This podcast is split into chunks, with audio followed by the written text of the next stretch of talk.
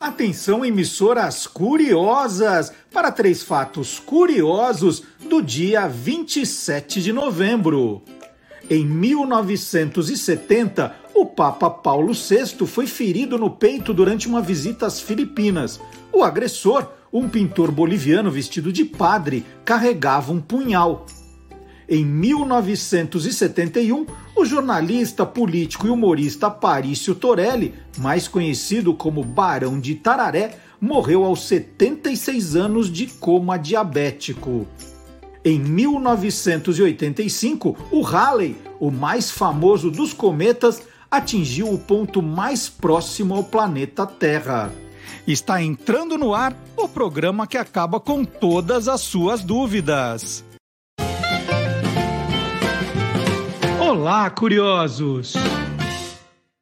Bom dia, curioso! Bom dia, curiosa! Hoje é 27 de novembro de 2021. Está começando o Olá, curiosos!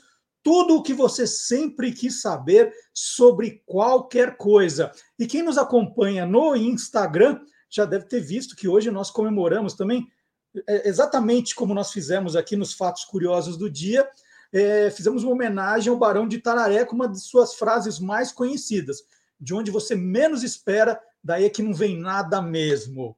Então, vamos ver se vocês esperam muito para sair muita coisa do programa de hoje, muita curiosidade, muita informação. E no programa de hoje você vai conferir dois pontos. Atenção para as nossas manchetes.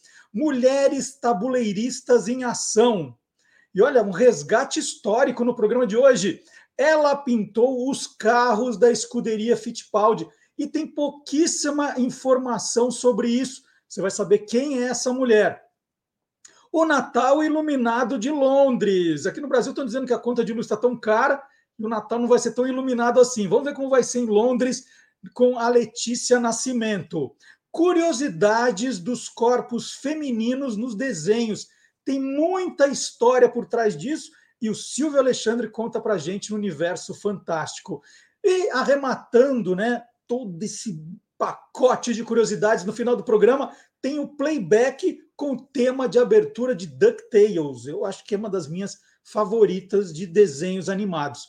Tudo isso e muito mais no Olá Curiosos que está começando agora. E vocês aproveitaram ontem a Black Friday, né? Muita gente chama de Black Fraud, né? Esse ano foi mais fraco, né? Não se falou tanto de Black Fraud, é, quem aproveitou, encontraram bons descontos, lá no site do Guia dos Curiosos você vai descobrir por que a Black Friday recebeu esse nome. Então tem no site do Guia dos Curiosos uma matéria, quem perdeu ontem, né, já estava na, na nossa home, porque a Black Friday tem esse nome. É uma história bastante curiosa. E tem uma outra história que vira e mexe, vai e volta, né? Desde 2013, muitas páginas na internet atribuem a origem desse Black Friday, desse nome, à venda de escravos fracos e doentes nos Estados Unidos. Segundo essa, essa lenda virtual, esses escravos eram vendidos a preços mais baixos no dia seguinte aos festejos do Dia de Ação de Graças. Tem essa reportagem também no site do Guia dos Curiosos. Né? Black Friday é um termo que nasceu no comércio de escravos, e essa é uma informação falsa, como o Gilmar Lopes explicou para a gente aqui no ano passado.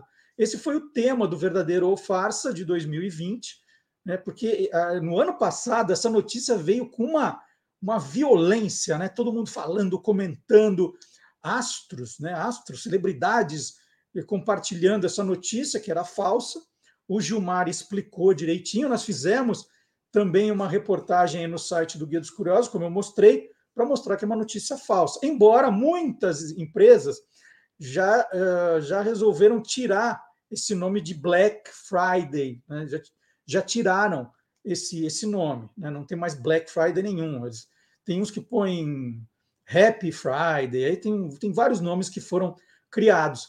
Então é o que eu digo, né? Você pode entrar no site do Guia dos Curiosos e pegar curiosidades sobre qualquer tema. Inclusive na, na quinta-feira, por exemplo, tinha uma matéria muito legal explicando a origem do Dia de Ação de Graças, né? No Brasil não é uma data que pegou, né? O, engraçado é que o Halloween está pegando, mas o Dia de Ação de Graças não. E o Dia de Ação de Graças é uma das maiores festividades dos Estados Unidos, maiores festas, né? As pessoas de fato viajam para ficar com suas famílias, tem o que tem de filme e série que retrata isso é de uma grandeza. E eu estou falando tudo isso, né? Falei do, do Gilmar, porque é hora de chamar o Gilmar Lopes, que mais uma vez ele volta ao programa com uma curiosidade de Black Friday. Tem muita notícia, não vou dizer que é falsa, tem muita notícia, senão já, senão já dou spoiler do que vem aí. E aí o Gilmar, ele está de olho, né? Tem algumas épocas do ano que ele já fica mais ligado. Então, Black Friday com Gilmar Lopes no Verdadeiro Farsa de hoje.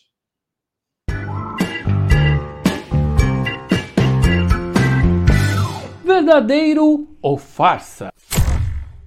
Todo ano é assim. Com a chegada da semana da Black Friday, esse vídeo começa a pipocar nas redes sociais e esse ano não foi diferente. No meio de um monte de piadinhas, surge esse vídeo aí, ó, de uma loja que está se preparando para abrir bem no dia da Black Friday. A expectativa é grande, os funcionários esperando lá de dentro da loja, aguardando a abertura para a multidão entrar.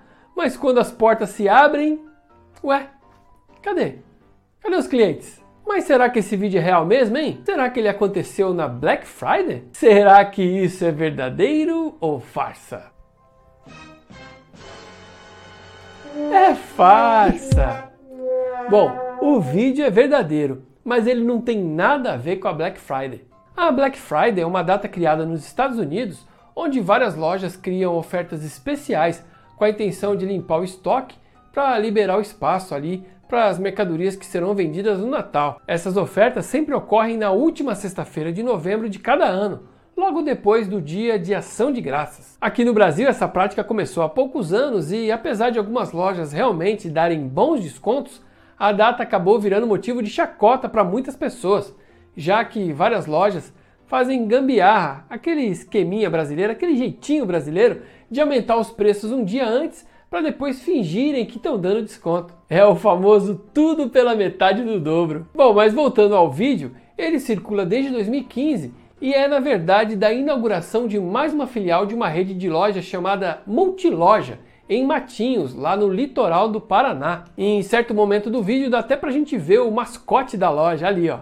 A direção da filial achou que a inauguração ia ser um estouro, mas como a cidade estava com poucos turistas naquela ocasião, pouca gente estava lá na porta na hora da abertura. Então, amiguinhos curiosos, esse vídeo é real, mas não é da Black Friday. Ele foi filmado em agosto de 2015 durante a inauguração de uma loja lá em Matinhos, no litoral paranaense. E aí, você quer saber se o que está rolando na internet é verdadeiro ou farsa? Então entra lá no www.e-farsas.com.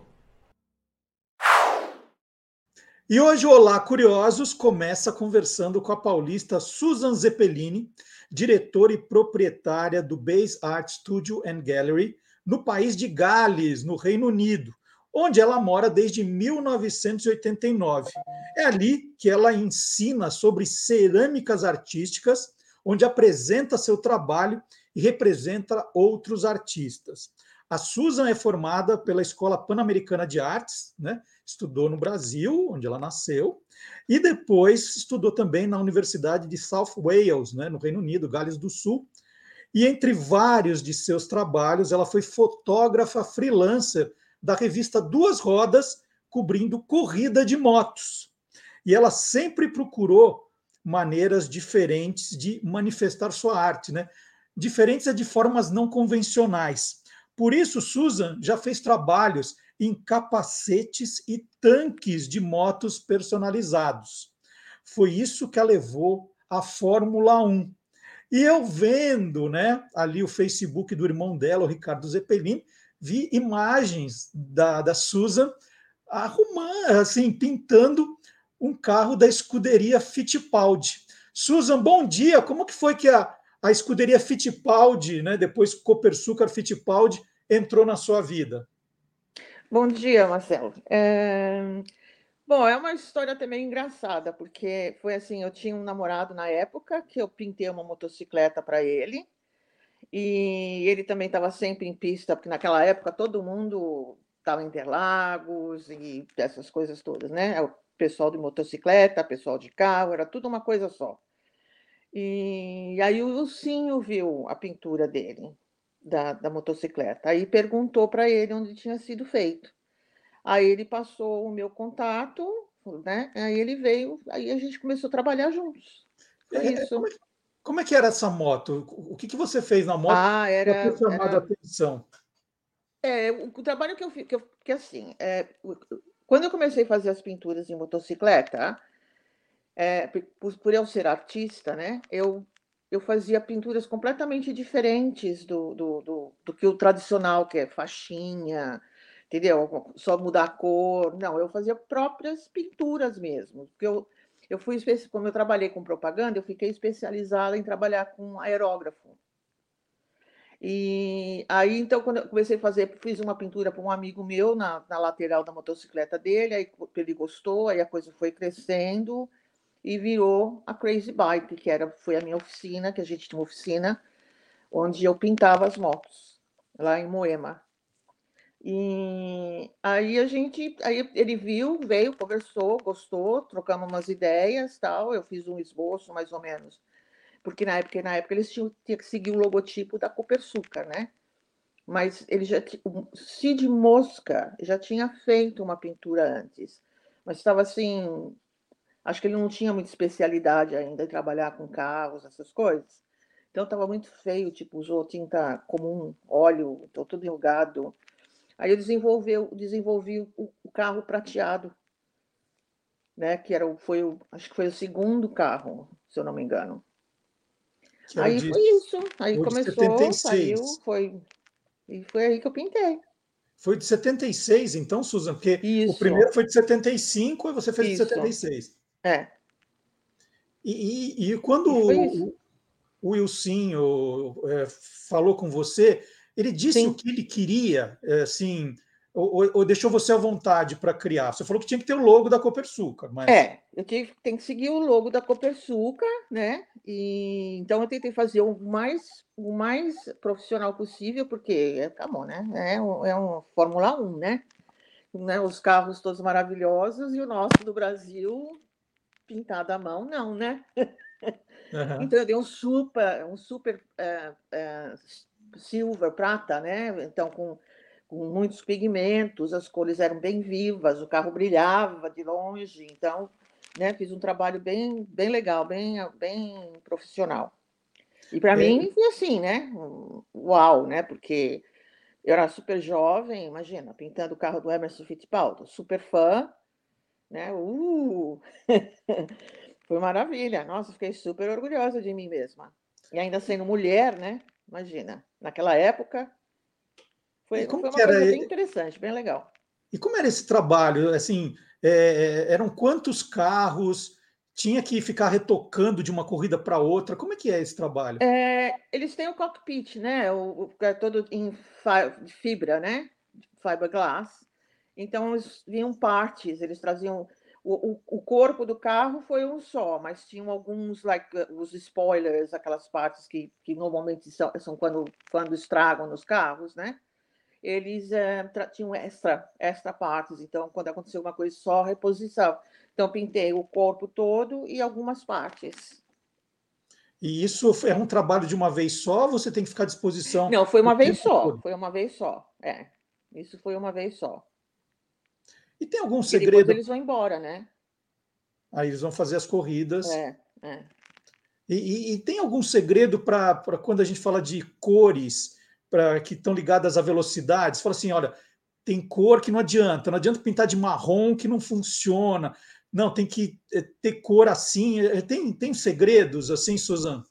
Olha, segredos não tem, mas se você. É, é uma coisa meio que natural, né? Se você faz um carro que não que primeiro, se tiver muita cor, né, vai ficar confuso. Então você tem que ter uma cor básica e que nem no caso, que era o que eu achava super bonito aquele logotipo, era o pássaro com as cores meio que do arco-íris, né? Mas assim, ele pegava a lateral do carro, então não o carro todo, o carro metade para cima era prateado, uma parte para baixo prateado e o centro dele com aquelas faixas. E porque ele tinha essas faixas longas, dava a impressão de que estava, que estava andando, com, andando com mais, em mais velocidade. Entendeu? E depois de ter feito esse trabalho para a escuderia Fittipaldi, né, da Copersucar, Fittipaldi, outras escuderias procuraram você, perguntaram de você, se interessaram pelo seu trabalho? Hum, não, porque também o que aconteceu depois disso, né? É, no, no, se eles tivessem continuado, por exemplo, se eles provavelmente iam me contratar novamente no ano seguinte, né? Porque todo ano eles faziam, faziam esse trabalho. Mas acontece que a Crazy Bike fechou. Então, aí acabou a. Não teve mais oportunidade de eu fazer. Entendeu? Então, aquele copersucar amarelo não tem nada a ver com você. você não, fez... não tem nada a ver comigo. Uhum. Nada a ver comigo. O meu é o prateado. E, por que a Crazy Bike fechou? Não estava indo bem? Agora, assim, poxa, peguei a copersucar, agora que eu vou arrebentar, o que, que aconteceu? Ah, mas coisas de Brasil, né? Teve problemas, eu tive um pouco de problema lá com, com assim, eu era bem jovem ainda, então eu tinha uh, mais sócios. É, um sócio era mecânico, uh, aí tinha dois sócios, uma, uma sócia que trabalhava na, na parte de vendas e um, e um outro que era só escondido, assim, né? É, quer dizer, não, não trabalhava na, na, na, na parte. Mas aí começou a dar uns problemas, aí o Brasil também começou a entrar em crise, né, aquelas coisas, sobe, desce, sobe, desce. Aí a gente acabou, acabou que fechou. Aí e, e, aí, e, aí, você largou a velocidade de uma vez, né? A gente viu o teu trabalho. Não, aí eu fui trabalhar, eu fui trabalhar com o Edson na, na, eh, na Moto Charm, que, era uma outra companhia que fazia essas coisas mais tradicionais, né? Aí, como eu saí de lá, quando, quando fechou, ele me chamou para trabalhar com ele. Aí eu trabalhei mais um tempo, aí depois parei. Aí parei. E aí você, você mudou totalmente a, a sua linha de, de trabalho, Suzana. Eu dei uma olhadinha no seu site, né? Vou até colocar aqui também o, o, o site para quem quiser conhecer o trabalho da Susan.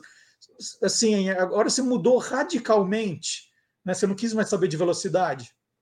É, né? É, assim, é que não, não que eu mudei totalmente, porque quando eu trabalhava com as motocicletas, em vez de pintar nas, nas telas, eu pintava nas motocicletas. Então, sempre eu sempre fiz assim uma coisa meio surrealista, né? E, e sempre, sempre fui ligada muito à natureza. Então, é um, foi um, uma coisa que um progresso, né? A, a, a, você vai, vai evoluindo de acordo com o que você está vivendo e passando pela sua vida, e isso tudo influencia o trabalho, né? Então, nas minhas pinturas, começou. Eu comecei da, da, do surrealismo, passar para uma coisa mais uh, abstrata, aí mais natural, e aí eu comecei a fazer, as, eu queria fazer esculturas, né? E aí achei a forma de trabalhar com cerâmica para fazer as esculturas. Aí, hoje em dia eu trabalho, faço coisas assim, por exemplo, tive um projeto que eu fiz, que foi minha, uma das últimas exposições. Eu fiz, um, uh, eu, trabalho, eu fiz peças, vessels, com, observando uh, a natureza através do microscópio.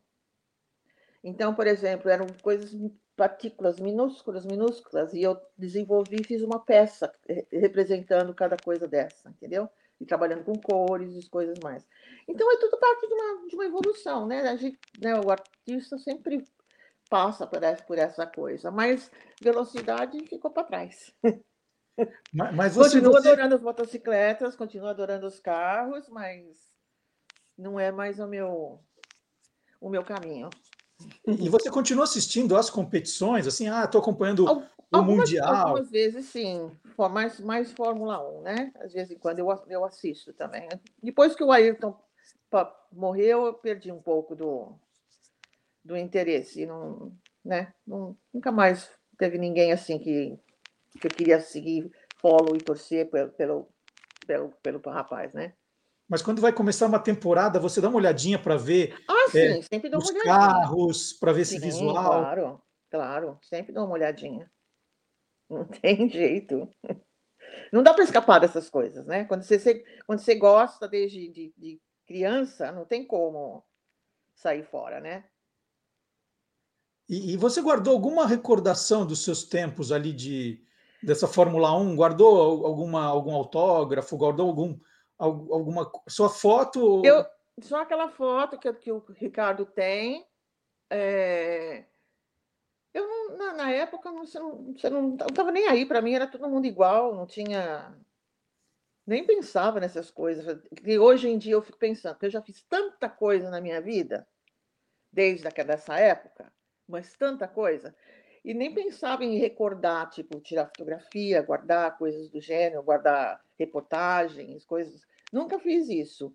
Mas é que eu já dei uma, eu dei cada virada que você não faz ideia, né? Nossa Senhora, de, de, de Copersucar eu tive escola de dança, eu tive confecção, eh, trabalhei fazendo uh, uh, stands para feiras, né? Em agricultura, imagina, não tem nada a ver uma coisa com a outra.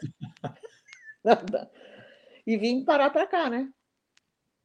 Ah, e, e, e, pelo que você disse, né, você foi uma pioneira aí, né, a Fórmula 1, uma mulher é. que, que, que, trabalhou né, fazendo a pintura ali, você, com certeza foi a primeira, né? E aí. É.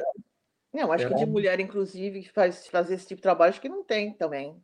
Que eu saiba, eu acho que não tem. Não sei, posso estar enganada. E uma coisa que me deixou muito triste também, porque teve, e foi o Ricardo que me avisou, meu irmão. Ele foi numa exposição, acho que não, estava tendo uma exposição, no, acho que no, no shopping center, uh, um dos shopping centers, e estava uma coisa sobre o Copersuca. E lá estava lá, tava, eles estavam lançando um livro, uma coisa assim a respeito. Fala do, do Cid Mosca, fala de todo mundo, e não fala de mim. Eu fiquei bem chateada com isso. Eu entrei em contato com eles, eu falei, pô, que, que pesquisa, é, que, que research é esse que vocês fazem? Que não, não reconhece. Para mim, eu tenho o maior orgulho do que eu fiz, entendeu? Aí eles falaram, ah, agora o livro já está para ser publicado, não tem como mais colocar, a gente vai colocar você no website. Não. Isso é uma coisa que, assim, que eu fiquei bem chateada, para ser sincera. Por Nós isso, estamos corrigindo aí. Né? Para mim é um orgulho que eu fiz entendeu? E muita gente sabe que eu fiz, principalmente o povo daquele, da, dessa temporada. Mas, não. Uma das coisas, né? Vai fazer o quê? Sei lá, vi. E, Susan, quando terminava o trabalho, tinha jeito de colocar ali pequenininho no cantinho as iniciais, assinar a obra, ou não podia fazer isso? É... Acho que até podia, mas eu nunca fiz. Esse é que é o problema. Eu sou terrível, estou falando para você, sou terrível. Na época, então, era cabeça voada. eu só queria pintar, e né, ver as corridas e participar das coisas. E é uma época maravilhosa. Nossa, uma época maravilhosa. Nunca na vida vou esquecer. E, e você nunca mais falou nem com o Wilsinho, nunca, nunca mais Não, trocou? Nunca mais, né? Nunca mais. Passou. Olha só. Mas olha, hum. você fez parte da história assim, e está aqui o o registro para ficar guardado. Legal. Quando algum pesquisador for procurar né, a história da, uhum. da Copersucar, a história do desenho, vai encontrar esse, essa é. entrevista é. e legal. obrigatoriamente Agradeço vai ter que fazer essa, essa referência. Muito legal, agradeço muito. Vamos torcer também para o pessoal da Wikipédia, né? A Wikipédia que hoje é a grande é. enciclopédia aí do, do Universal né, que também fala assim: não, vamos fazer um verbete da Susan também, para que essa história não se perca, porque ela é uma pioneira e fez um trabalho que tem a ver com a história do, do Brasil no automobilismo. É, é, né? é. é importante. Muito obrigada, agradeço muito. Eu que agradeço, Susan. Muito, muito obrigado pela sua atenção, pelo seu carinho aqui com o nosso programa. Agradecer demais. E, e assim, eu estou fazendo homenagem a você, mas agradecer também, porque o Ricardo, seu irmão, ele é um fanzaço aqui, né? Que está yeah. tá ajudando aí também no fã-clube do Guia dos Curiosos, junto com o Albertino Viveiros. Está sempre ligado aqui, está assistindo você hoje também. E agradecer Legal. então a família Zeppelini aí pelo carinho. Muito obrigado, viu, Suzana? Valeu, muito obrigado. Foi super legal falar com você e te conhecer. E agora nós vamos chamar aqui no nosso programa né, um quadro que mostra que não é só a Susan que tem uma história curiosa, o mundo inteiro é curioso e a gente acompanha agora. Obrigado, Suzan. Vamos lá. De nada, valeu.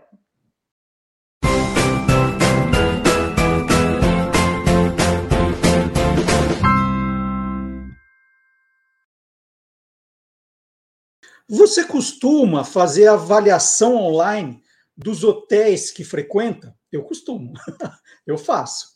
Mas melhor fazer isso depois de ter deixado as acomodações, né, de ter saído do hotel, é o que eu também faço. Eu só faço avaliação depois que eu volto para casa.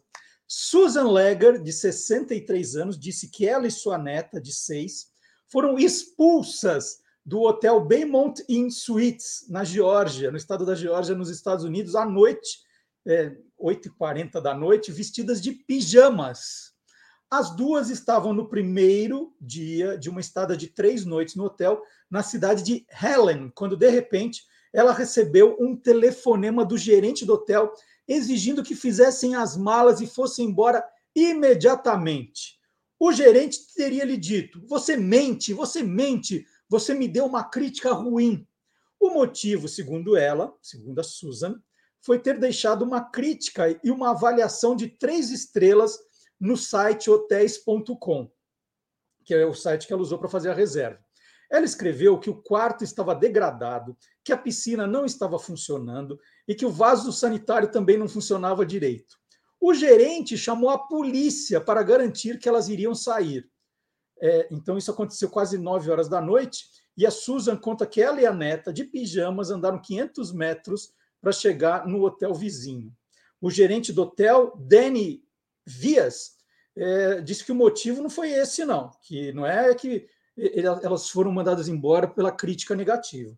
Ele deu uma explicação, uma TV local, dizendo que, abre aspas, na né, explicação dele, é, ela, ela, né, a Susan, ligou 10, 11 vezes para a recepção em menos de uma hora para reclamar de alguma coisa. Nós pedimos várias vezes para ela parar de nos ligar. Se não estiver feliz, é, ele, ele, disse para ela, né? Mude de quarto ou mude de hotel. Aí ela não fez nenhum dos dois, continuou ligando, e ele chamou a polícia, a polícia foi, bateu na porta e mandou ela sair. Diz que as leis locais permitem fazer isso. Olha que loucura que foi, que loucura. Bom, e agora nós vamos chamar o professor Fábio Dias. O professor Fábio Dias é o nosso especialista em jingles, sabe tudo da história dos jingles. Ele é criador do canal Clube do Jingle no YouTube e ele é autor também do livro mais importante sobre o assunto. Jingle é a alma do negócio. Ele entrevistou jinglistas, pessoal de agências, cantores, para fazer uma obra ali que conta os bastidores de uma produção que tinha tudo para ser deixada ali de lado, né? Quem se importa com quem fez o jingle? Ele se importa. Ele se importa e conta a história de cada jingle para a gente agora, como você vai ver com o professor Fábio Dias. Vamos lá?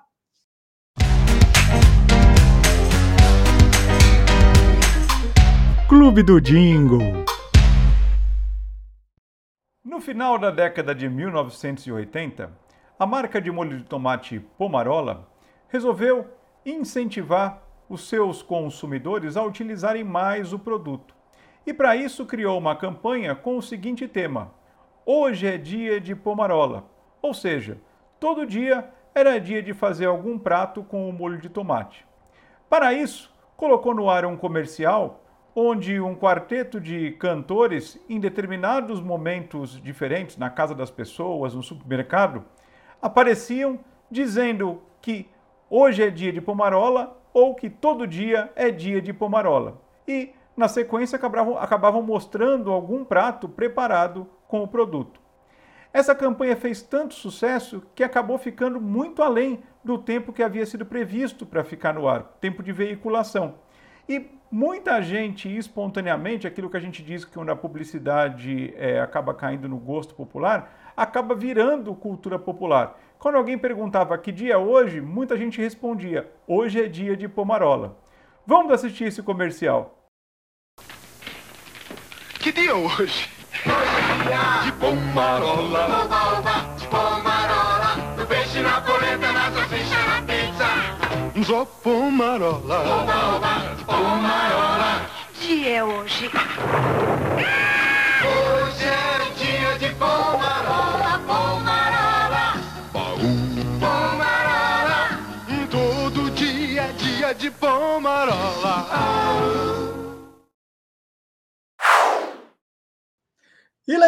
que o Guia dos Curiosos está nas principais redes. Nós estamos no Facebook, no Instagram, no Twitter e no TikTok.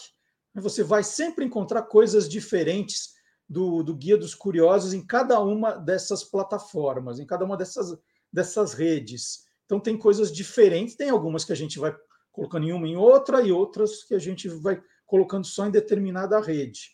E lembrando né, que hoje o nosso principal, a nossa principal rede social, não, não vou dizer que é a principal, o Facebook ainda está tá bem lá no alto, né? O Facebook. Mas olha, o TikTok está encostando em Facebook, está encostando com os vídeos que eu tenho publicado aí, é, com histórias curiosas em um minutinho de duração.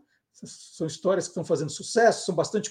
Aliás, eu vou mostrar agora uma que foi muito compartilhada, e eu queria agradecer, porque essa é a ideia, né? Que vocês gostem do conteúdo e compartilhem para mais gente conhecer. Isso vale para o programa e vale para as redes sociais também. Né? Eu falo aqui é, de repente tem um vídeo lá, tem alguma coisa que você curta, fala, poxa, tem mais gente que me acompanha que vai gostar também. É, essa é a ideia. Então, vou agradecer para todo mundo que é, compartilha, comenta, curte. Né? Isso é importante para aumentar o engajamento do canal. E aí mais gente vai ficar vendo, vendo, vendo, vendo. Isso é legal também. E outra coisa, como dizem que os nossos celulares, né, os nossos celulares hoje têm ouvido, então era bom chegar perto dele e falar assim: ah, porque o Guia dos Curiosos, né? De repente ele ouve e começa a, a espalhar. Geralmente é você que vai receber, você vai receber alguma coisa. Outro dia aqui em casa, do nada, a gente falou o nome de um. Ah, ah faz tempo que a gente não vai no restaurante X. Deu duas horas, já estava lá o, a propaganda do, do restaurante na tela. Falei, nossa, como esse negocinho aqui é perigoso e rápido.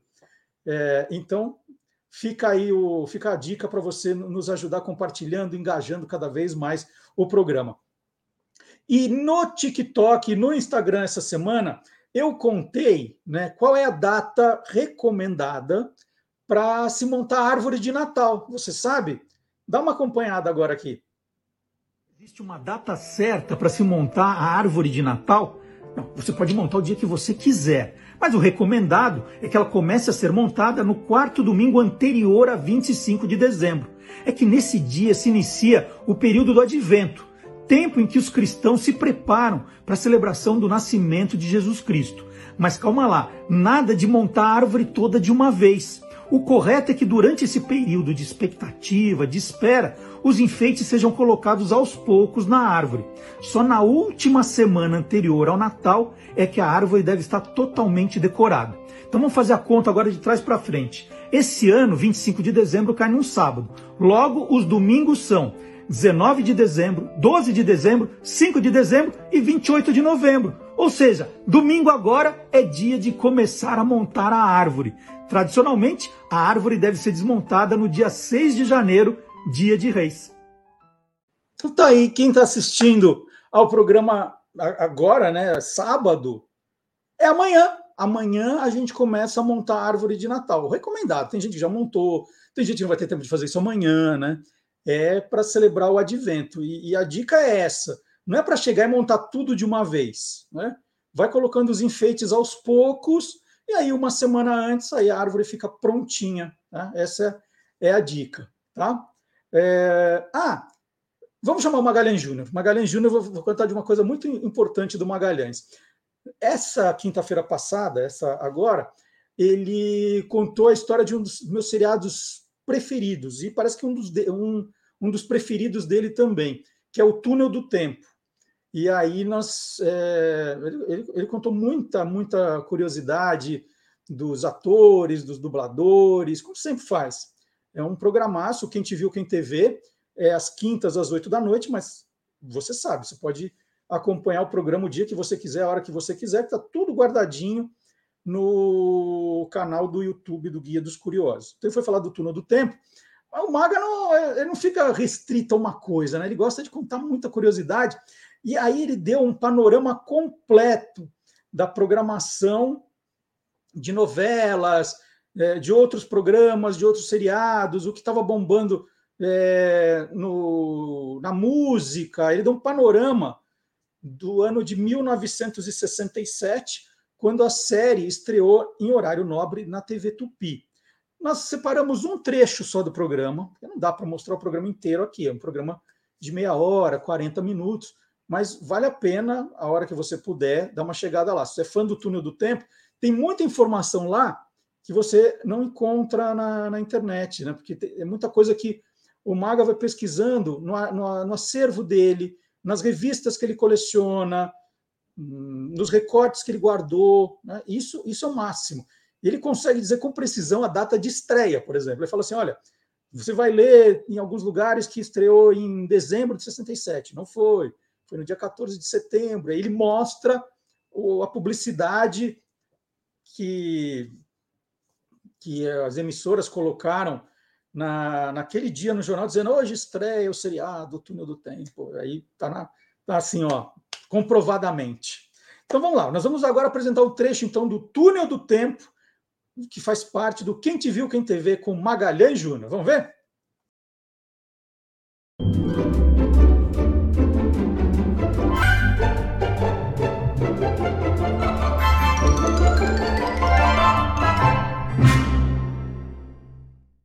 Já é tempo de revelar qual é o tema do programa de hoje, porque é um seriado que provou que não precisa ficar muito tempo no ar para fazer sucesso, né, Maga? É, essa série era dos anos 1960, teve apenas uma temporada, Marcelo. Foram 30 episódios e, mesmo assim, ela é lembrada até hoje como uma das melhores séries já produzidas. E olha, é, ela venceu o tempo, né? ela já foi exibida há muito tempo e continua sendo exibida na TV a cabo com muito sucesso. Vamos lá, Maga, agora é tempo de revelar qual é a série. Vamos lá. É como se fosse um time saindo da boca do túnel. Né? Então, para vencer o tempo, só poderia ser uma série chamada O Túnel do Tempo. Sim. Né? Uma série que você curtiu muito, que eu também curti. E ela estreou aqui no, no Brasil. Uh, tem vários sites que estão enganados com a data da, da estreia, mas a, a data correta é 14 de setembro de 1967 pela TV Tupi de São Paulo e era exibida em horário nobre, às quintas-feiras. O Túnel do Tempo foi uma criação do Irving Allen, que já havia criado duas outras séries, Viagem ao Fundo do Mar e Perdidos no Espaço, e que ainda criaria Terra de Gigantes. Cara, é bom, hein? É, o é, Maga, vamos, vamos dar uma sinopse para quem não, não viu Túnel do Tempo, do que, do, do que se tratava a série. Bom, o Túnel do Tempo estreou aqui no, no Brasil pela TV Tupi, e na série, dois cientistas, o Tony Newman e o Doug Phillips, trabalhavam para o governo num projeto super secreto chamado TikTok. O nome não era assim. Ó! Oh. Né? Os caras são bons, hein? TikTok, hein? Os caras são bons, fala a verdade. É. Esse projeto era a respeito da construção de uma máquina que era capaz de transportar qualquer pessoa através do tempo. E a equipe que trabalhava com os dois cientistas era formada basicamente por três personagens: o general Haywood Kirk, o Dr. Raymond Swain e a doutora Anne McGregor. E nos cinco primeiros episódios, Marcelo, ainda tinha a participação de um técnico chamado Jerry.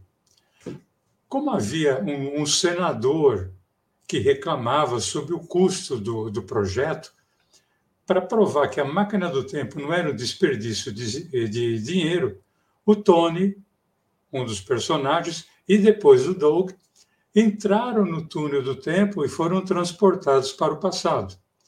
A única ligação dos dois cientistas e os seus colegas era a tela do túnel do tempo, capaz de captar as imagens da época em que o Tony e o Doug estavam vivendo. Mas o, o túnel ainda não tinha sido testado. E só então se descobriu que a máquina não tinha força suficiente para trazer os dois cientistas de volta. Ou seja, o Tony e o Doug ficaram sendo transportados de uma época para outra, seja passado ou futuro, até que eles pudessem ser trazidos de volta para o seu próprio tempo. enquanto eles não voltavam, os dois viviam momentos ali históricos e ajudavam, inclusive, figuras importantes do, do passado, mas sem alterar o curso da história. E durante a, o programa, eu mostrei para o Maga, né? Falei, poxa, Maga, eu sou muito fã. E aí eu mostrei que eu tenho aqui a caixa com a primeira temporada, a única temporada, na verdade, a gente fala primeira. São quatro DVDs que estão nesses, nesses, nas duas caixinhas, em inglês. Presente do Antônio Mier. É, demorou para sair essa série no Brasil, e o Antônio Mir sabia que eu gostava, e aí encomendou para mim, me deu presente de Natal. Olha, Mir, muito obrigado. Essa série, para mim, é o máximo. Depois eu tenho a, a, caixa em português, mas queria mostrar essa porque logo que começou essa onda de seriados serem lançados em DVD, o Antônio Mir me, me presenteou com esse aqui. Muito, muito legal. Tem umas imagens aqui atrás. Olha que bacana. E eu contei no, no Quem Te Viu, Quem TV, vou, vou contar rapidamente aqui, que eu a gente é, tem coisas que acontecem na nossa infância, na nossa adolescência, que ficam marcados, né? É, e, e, a gente gosta tanto, essa série gosta tanto que acaba influenciando em alguma coisa depois na sua fase adulta. E essa história de viajar no tempo, de conhecer personagens históricos, de conhecer, é, de, de viver fatos históricos, sempre foi um, um dos meus grandes sonhos, né, das grandes fantasias. Assim, puxa, queria tanto voltar no tempo para conhecer esse personagem, ou para ver como é que foi efetivamente aquele fato histórico. E isso fez com que eu escrevesse dois livros com viagens no tempo. E eu mostrei isso para o Magalhães. O primeiro é Deu a Louca no Tempo, da coleção Vagalume. Nesse aqui, alguns personagens da história vêm para o presente. Então tem Cleópatra, tem Nero, né, que está aqui na capa.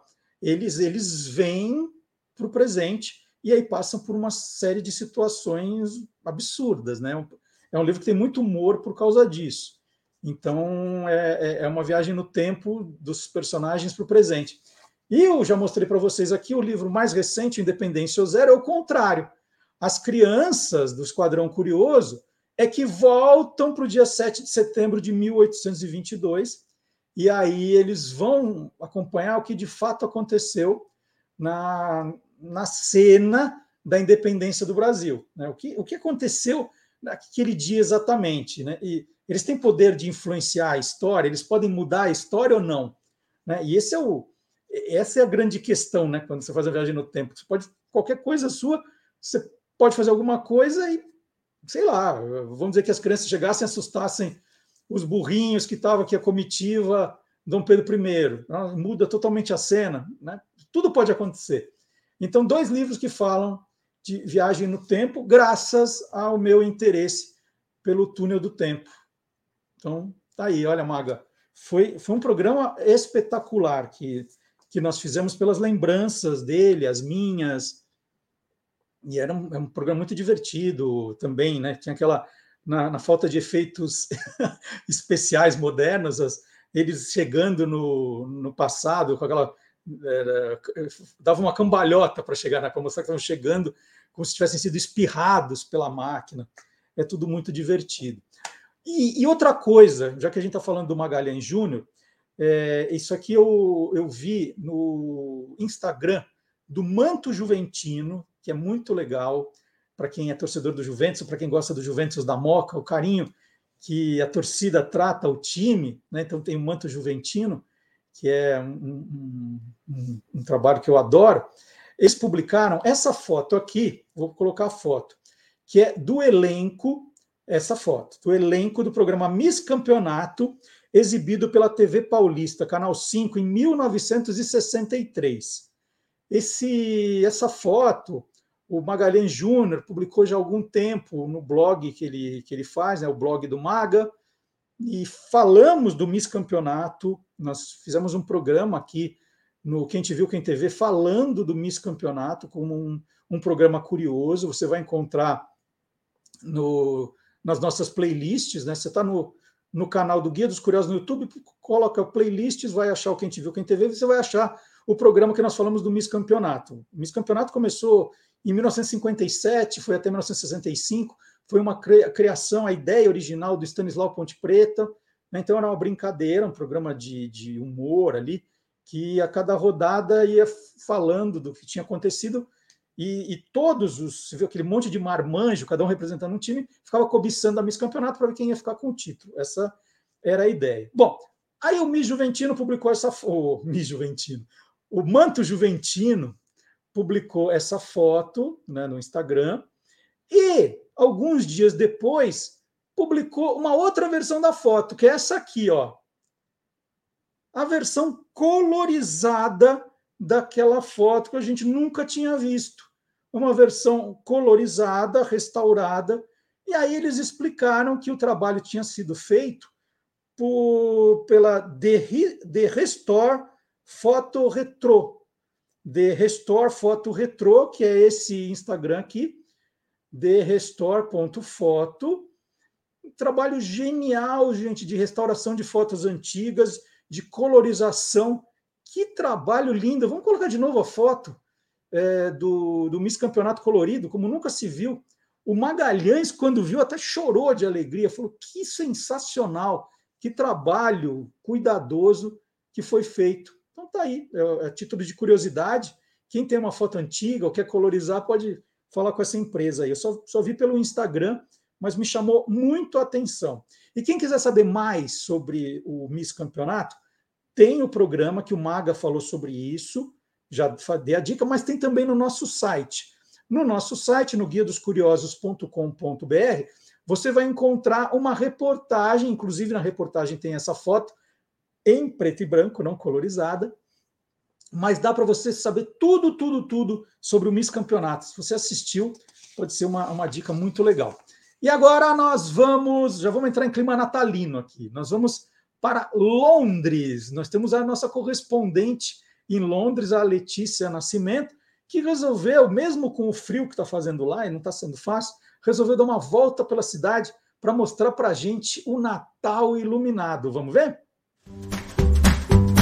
All You Need is London, com Letícia Nascimento. Aqui em Londres, esse ano, o Natal chegou com tudo. A cidade está toda iluminada, uma verdadeira festa. Ano passado, nessa mesma época do ano, a cidade ainda vivia um período de muitas incertezas, ainda por causa do Covid, e semanas antes do Natal, o governo decretou um lockdown. Foi um baixo astral, lojas fechadas, festas canceladas. Eu mesma ia viajar para o Brasil, também cancelei, assim como muitas pessoas tiveram que mudar os planos, né? Mas agora, mesmo com o número de casos aumentando, o clima natalino está presente. Eu fui dar uma volta lá no centro da cidade para fazer umas imagens aqui para vocês e mostrar como a cidade está bonita e enfeitada.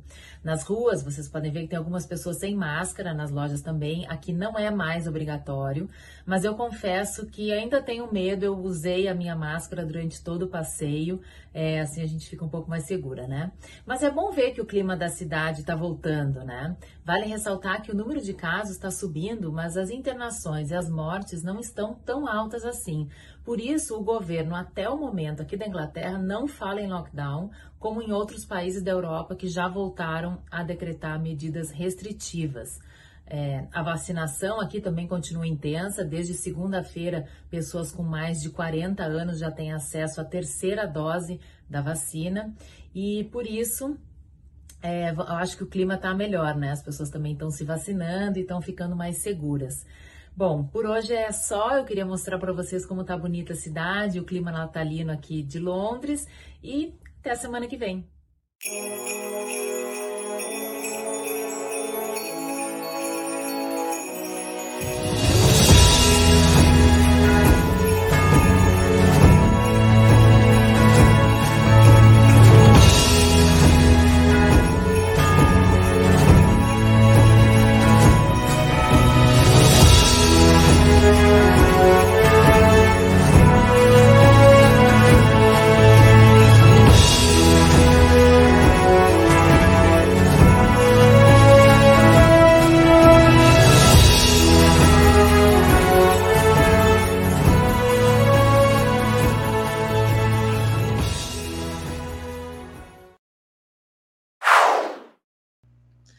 Jogos de tabuleiro é um tema que eu adoro e que é recorrente aqui no nosso programa. E hoje eu vou conversar com a Bárbara Cortes, a Bacolou, né? Daqui a pouco eu explica esse apelido, que é antropóloga, pesquisadora e criadora, vejam só, da Liga Brasileira de Mulheres Tabuleiristas. Junto à organização da Liga, ela vem articulando projetos e parcerias para fomentar a expansão da união entre mulheres no mundo dos jogos. Então, vamos começar pelo começo. Por que Bacolu? Aí, aí você já mata essa curiosidade e a gente começa com as outras. Bom dia. Bom dia. E aí, Marcelo, tudo bom? Muito obrigada pelo convite. Agradeço aqui em nome de toda a Liga, que hoje já somos nove ou dez colaboradoras, isso é incrível, depois eu te conto um pouquinho. Bacolou é só a abreviatura do meu nome, que é Bárbara Cortes Loureiro. E aí ficou ah, Bacolou ah, é, e acabou sendo meu nickname de nerd, digamos assim. Agora entendi, agora entendi. É, eu nunca parei para pensar nessa questão, né? Quando, quando eu vi que vocês existiam, assim, puxa, mulheres tabuleiristas, por que será? Tem, tem uma discriminação, alguma coisa? Mulheres não jogam muito jogos de tabuleiro. Explica como é que surgiu a Liga. Bom, é, na verdade, a Liga surgiu justamente porque a gente começou dentro de um grupo do qual eu fazia parte, chamado Joga Mana, que era um evento só para mulheres jogarem aqui em São Paulo. Já volto para essa ponta da história. Mas a gente percebeu justamente que, ao contrário de certas premissas, certos preconceitos, as mulheres jogam, jogam muito. Né? Nos últimos anos, a gente tem visto, inclusive, que em muitos lugares do mundo é, tem mais mulheres do que homens jogando, eventualmente. Mas mesmo assim, existe uma ideia, existe uma imagem de que o universo dos jogos, sejam eles digitais ou analógicos, por assim dizer, é um universo masculino, é um universo dominado pelos homens. E isso se reflete, principalmente, eu acho que quando a gente pensa que jogos sendo uma linguagem, são, uma, são histórias sendo contadas, né? E a gente percebe que a maioria dos autores de jogos, e principalmente de jogos consolidados, famosos, são homens, mesmo que a gente tenha muitas mulheres jogando, de fato essa narrativa fica muito masculina. E a gente vivencia algumas situações, infelizmente, ainda nesse nicho, que fizeram com que um, aqui em São Paulo, por exemplo, a, a, gente, como um grupo de amigas, tivesse resolvido é, originar a Joga Mana. Na verdade, foram duas amigas que vieram e me convidaram depois, convidaram outras mulheres para fazer um evento só nosso, acreditando que era um problema que a gente tinha encontrado nas nossas vidas pessoais. E conforme a gente foi se desenvolvendo, assim, enquanto evento, a gente descobriu que existia algo parecido em vários lugares do país. Primeiro no Rio de Janeiro, Minas, no Sul, aí depois Aracaju, sabe, assim? E aí falei, cara, tem mulheres sentindo essa necessidade no Brasil inteiro, talvez não só no Brasil falando sobre a necessidade de ter espaços para si, porque não se sentem confortáveis nos espaços mistos, falando sobre a necessidade de começar a protagonizar esse universo no qual nós estamos, né, que é o universo dos jogos, mas poder falar em nome desse, desse universo. Por que não a gente fazer, então, uma rede em nível nacional, uma rede de um centro de referência é, para que toda mulher que tenha interesse por jogos possa se sentir representada e possa trazer também essas demandas. Quer dizer, como é que você quer se representar enquanto mulher no mundo dos jogos, né? E aí eu dei essa ideia maluca para as minhas companheiras da Joga Mana. Falei, gente, vamos fazer isso? Vamos fazer um, um, um, centro de referência nacional, juntar essa mulherada que a gente conhece de outros eventos e tal, e fazer um negócio mais consistente, que a gente possa transformar em projetos, em eventos maiores e tudo mais. E na hora elas abraçaram a ideia e assim a gente fundou a Liga Brasileira de Mulheres Tabuleiristas, que completou um ano e meio agora. Tá bem legal. É, então, então dá para dizer que existem jogos machistas? Olha, é, vou falar, tentar puxar um antropologuês aqui. eu, eu o machismo ele não é um fenômeno uh, necessariamente consciente, né? Então, quando a gente fala em machismo, acho que é importante começar já distinguindo um pouco o que, que é, é uma atitude ofensiva no sentido de uma consciência é, de, de ódio às mulheres e tudo mais, né, de inferiorização das mulheres, E uma outra coisa que é o contexto cultural no qual a gente se insere, que muitas vezes a gente naturaliza, digamos assim, né? Como se as coisas fossem de um determinado jeito por natureza, porque elas são e pronto, acabou, ninguém nunca discutiu.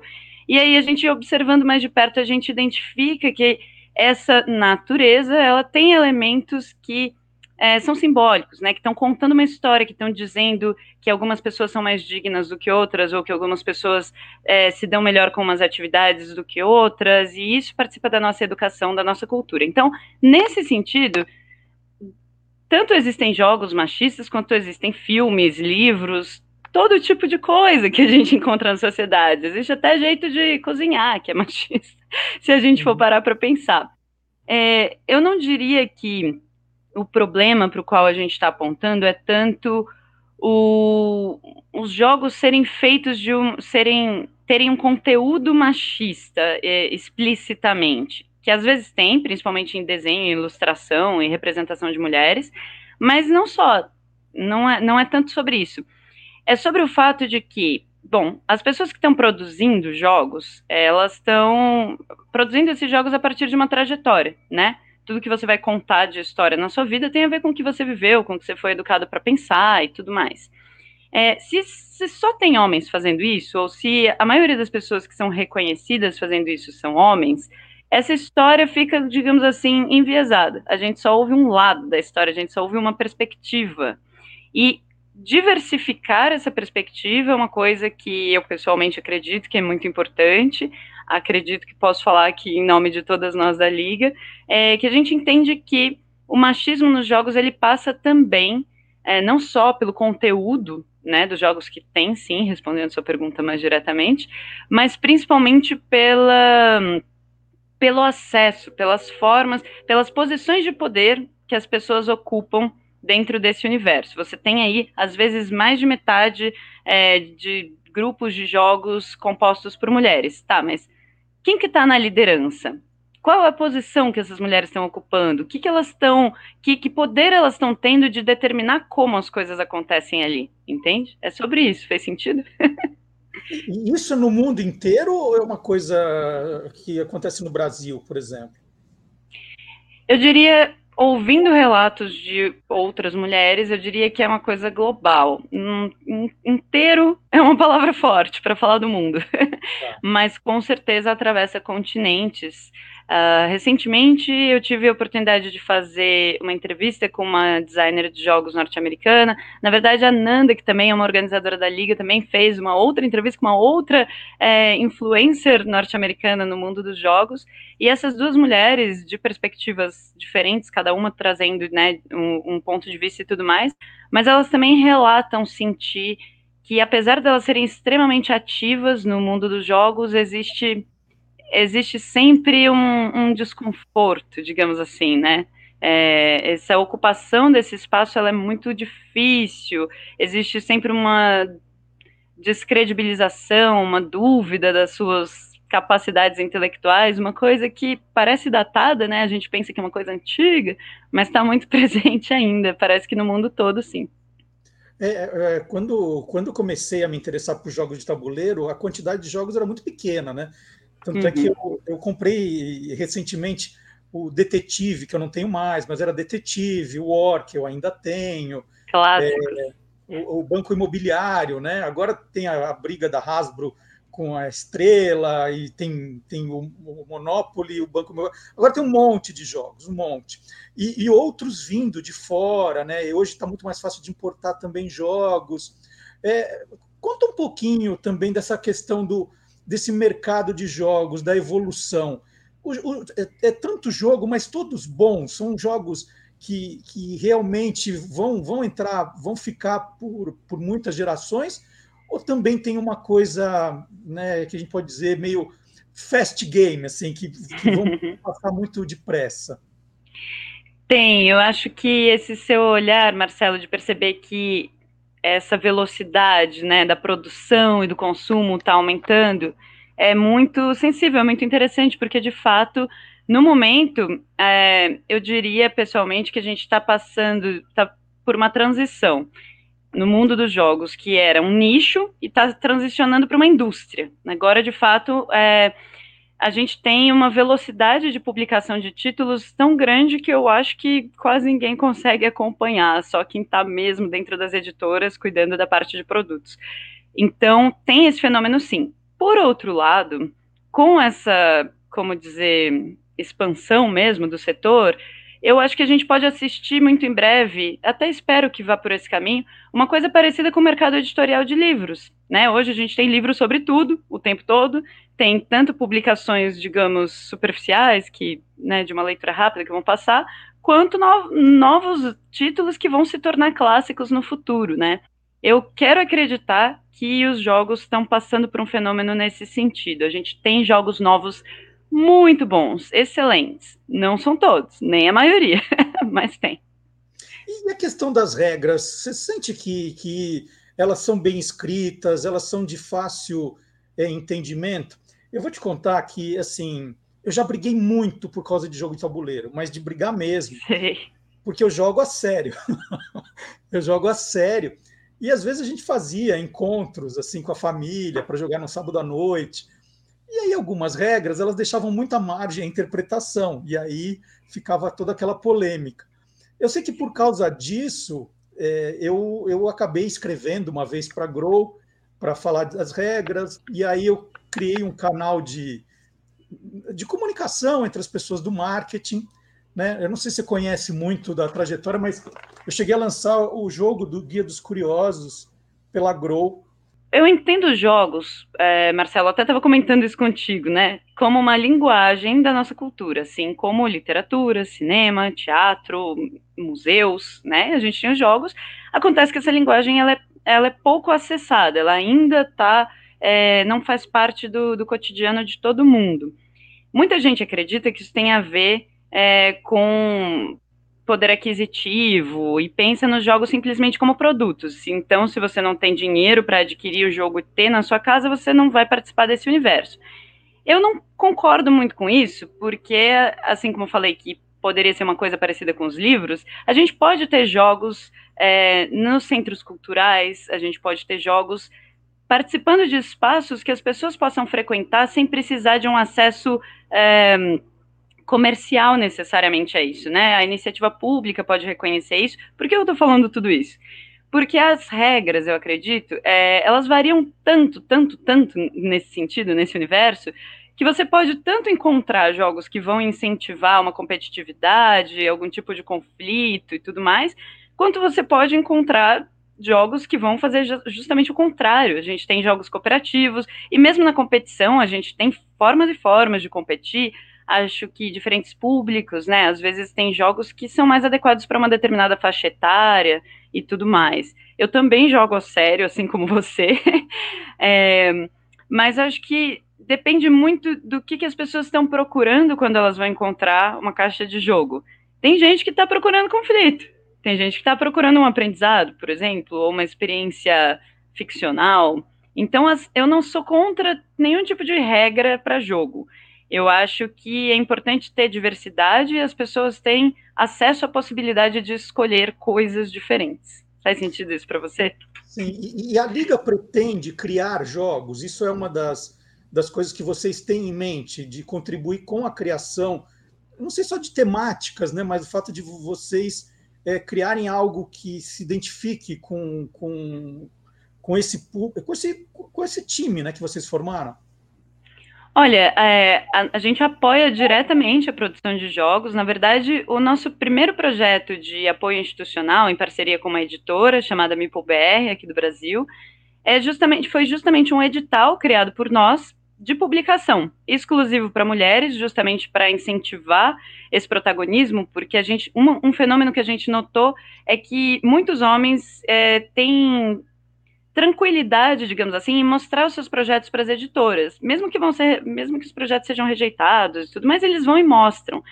Enquanto que, por uma questão cultural, com as mulheres é um pouco diferente, é mais incomum isso. Muitas vezes as mulheres sentem que só podem mostrar o negócio para a editora se estiver pronto, se estiver perfeito. E como a gente não tem tanta profissionalização de desenvolvimento de jogos e design de jogos no Brasil, fica muito escasso. Então, a gente abriu esse edital é, que durou meio de 2020 para 2021. e acabou de selecionar, na verdade, um jogo que vai ser publicado pela MapleBR com o nosso selo, selo da Liga, e, e na verdade está rendendo até, até dando um spoilerzinho aqui, rendendo até mais frutos. É? Aqui, assim, originalmente o edital ele, ele tinha o propósito, e cumpriu esse propósito, de selecionar um jogo de autoria exclusivamente de mulheres para ser publicado por essa editora. Mas existem outros jogos que a editora acabou conhecendo graças ao edital, é, também, obviamente, de autoria exclusivamente de mulheres, que vão continuar em desenvolvimento junto com essa editora. Então, dessa forma, nós com certeza já estamos apoiando materialmente a produção de novos jogos. Esperamos fazer novas edições desse edital e também outros projetos aí é, para que jogos com selo da Liga surjam. É, os jogos de perguntas e respostas estão em alta ou já é uma coisa que, que as pessoas não curtem tanto? é um, é um outro nicho, é um nicho dentro do nicho, digamos assim. Um fenômeno muito interessante no Brasil é que uh, as pessoas da área de educação, pedagogas, pedagogos, têm muito interesse cada vez mais em aplicar, uh, como dizer, dinâmicas lúdicas em sala de aula. Isso é muito interessante e geralmente envolve quizzes, jogos de perguntas e respostas, de conhecimentos gerais e tal. Mas o que a gente tem chamado de board games, o mundo dos jogos de tabuleiro, tem ido para um caminho mais abrangente e eu acredito que menos voltado a coisas que estão fora do jogo. O que eu quero dizer? Se você faz um jogo de perguntas e respostas, como o perfil, por exemplo, que é fabuloso, mas você está lidando com conhecimentos que existem no mundo, certo? E você está trazendo eles para dentro de uma dinâmica de jogo, né? Dentro de uma mecânica, um mecanismo, como se diz. É, no entanto, eu tenho sentido que uma tendência muito crescente é, na verdade, da construção de universos exclusivos daquele jogo, entende? Que a história vai acontecer ali dentro, como num livro ficcional. Talvez por influência do RPG, mas acho que é por aí. Tem, tem de tudo, tem tanta coisa, né, no mundo dos jogos. E, e o tempo para de uma, de uma rodada, de uma partida? que eh, alguns jogos antes eram intermináveis, né? Você pegava um War, não terminava nunca. O banco imobiliário também era uma coisa que precisava de tempo, né? Tirar férias às vezes. Hoje os jogos estão mais dinâmicos, eles têm que ser mais rápidos? Não, mais rápidos não, mas eles têm que ter começo, meio e fim. Ou seja, geralmente uma regra vai determinar o fim do jogo. Tem é, o que a gente pode chamar de escolas de pensamento ou categorias, tipos, estilos de jogos, enfim, é, que que seguem diferentes linhas, vertentes, né? Então, por exemplo, tem os eurojogos, que a gente fala, porque começou é uma, como uma febre na Europa Ocidental.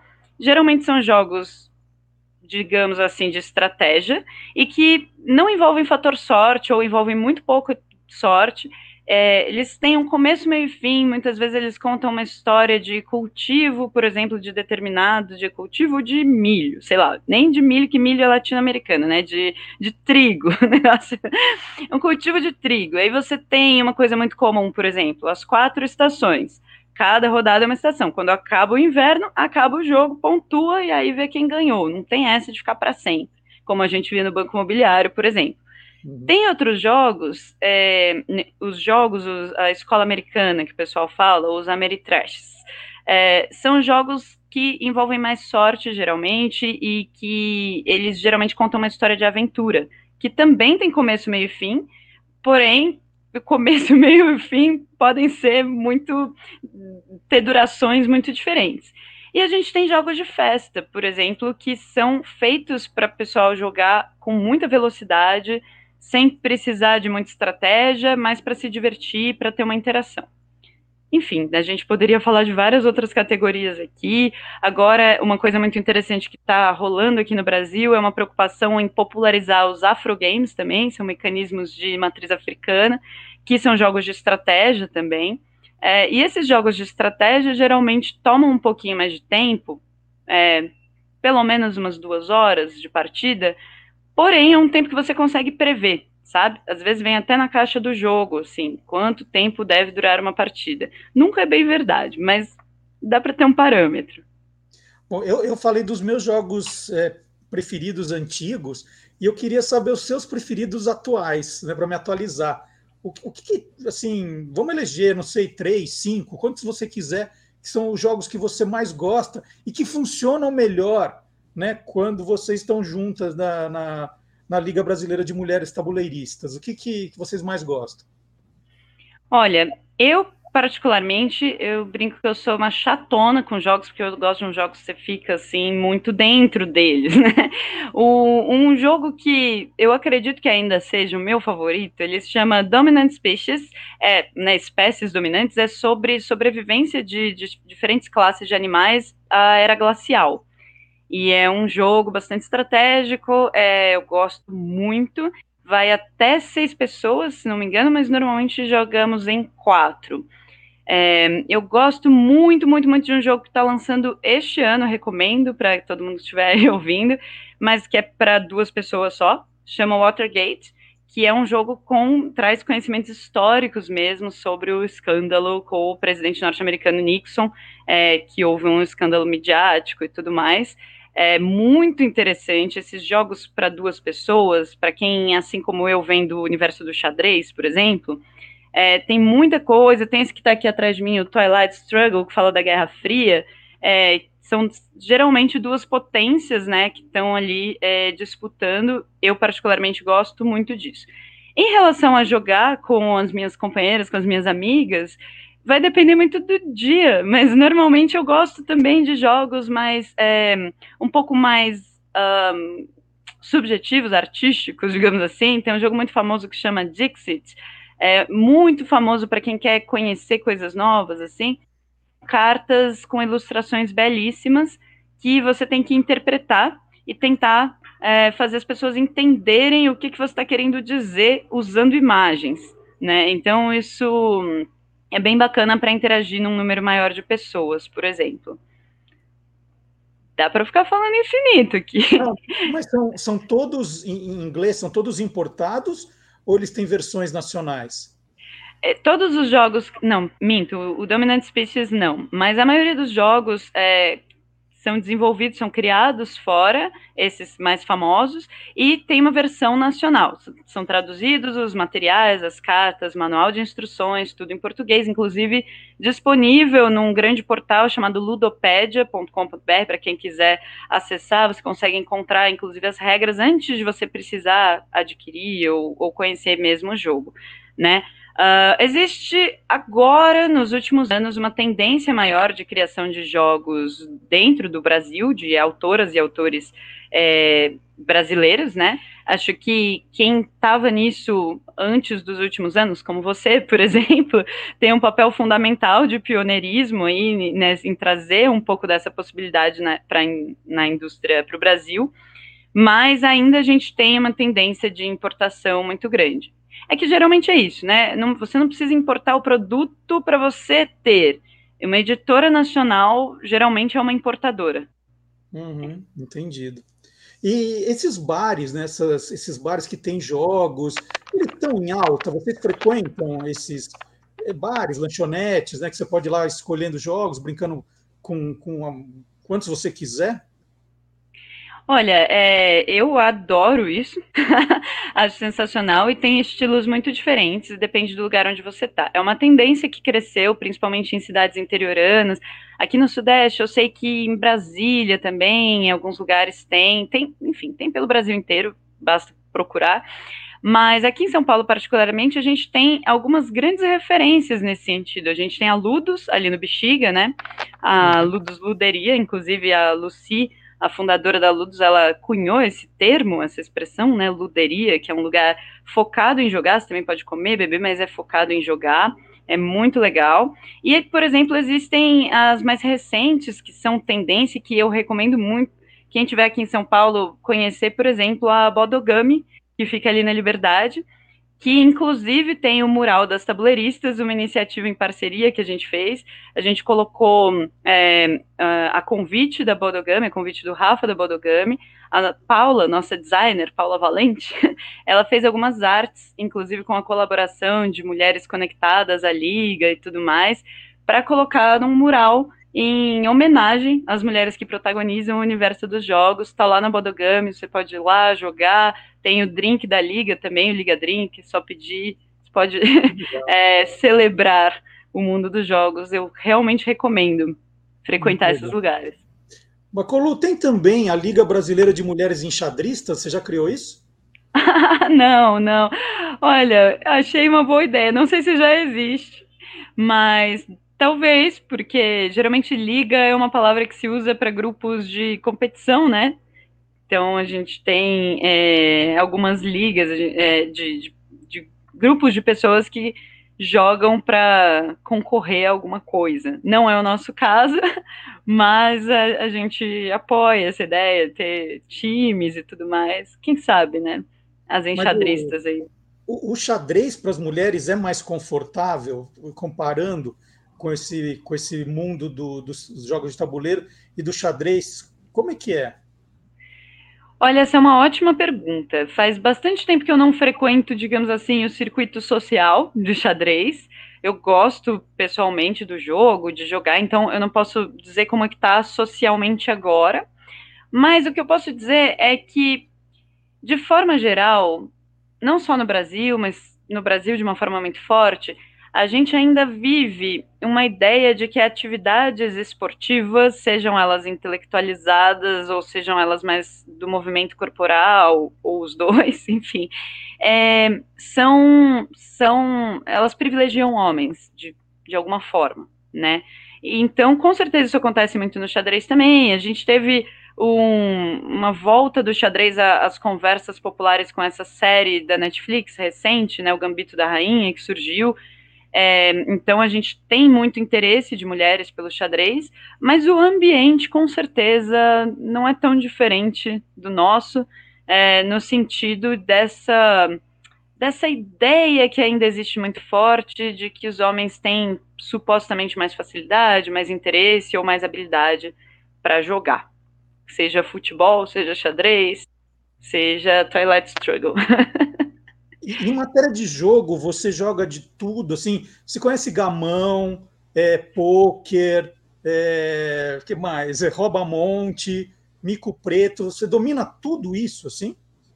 Eu gosto de tudo isso que você falou, mas isso sou eu, tá? Porque eu vim desse universo de jogos tradicionais que a gente chama, né? Esses jogos que a gente encontra é, com mais facilidade. Eles são jogos clássicos de longa data, ninguém sabe precisar direito quem que, quem que criou esses jogos, porque são muito tradicionais, né?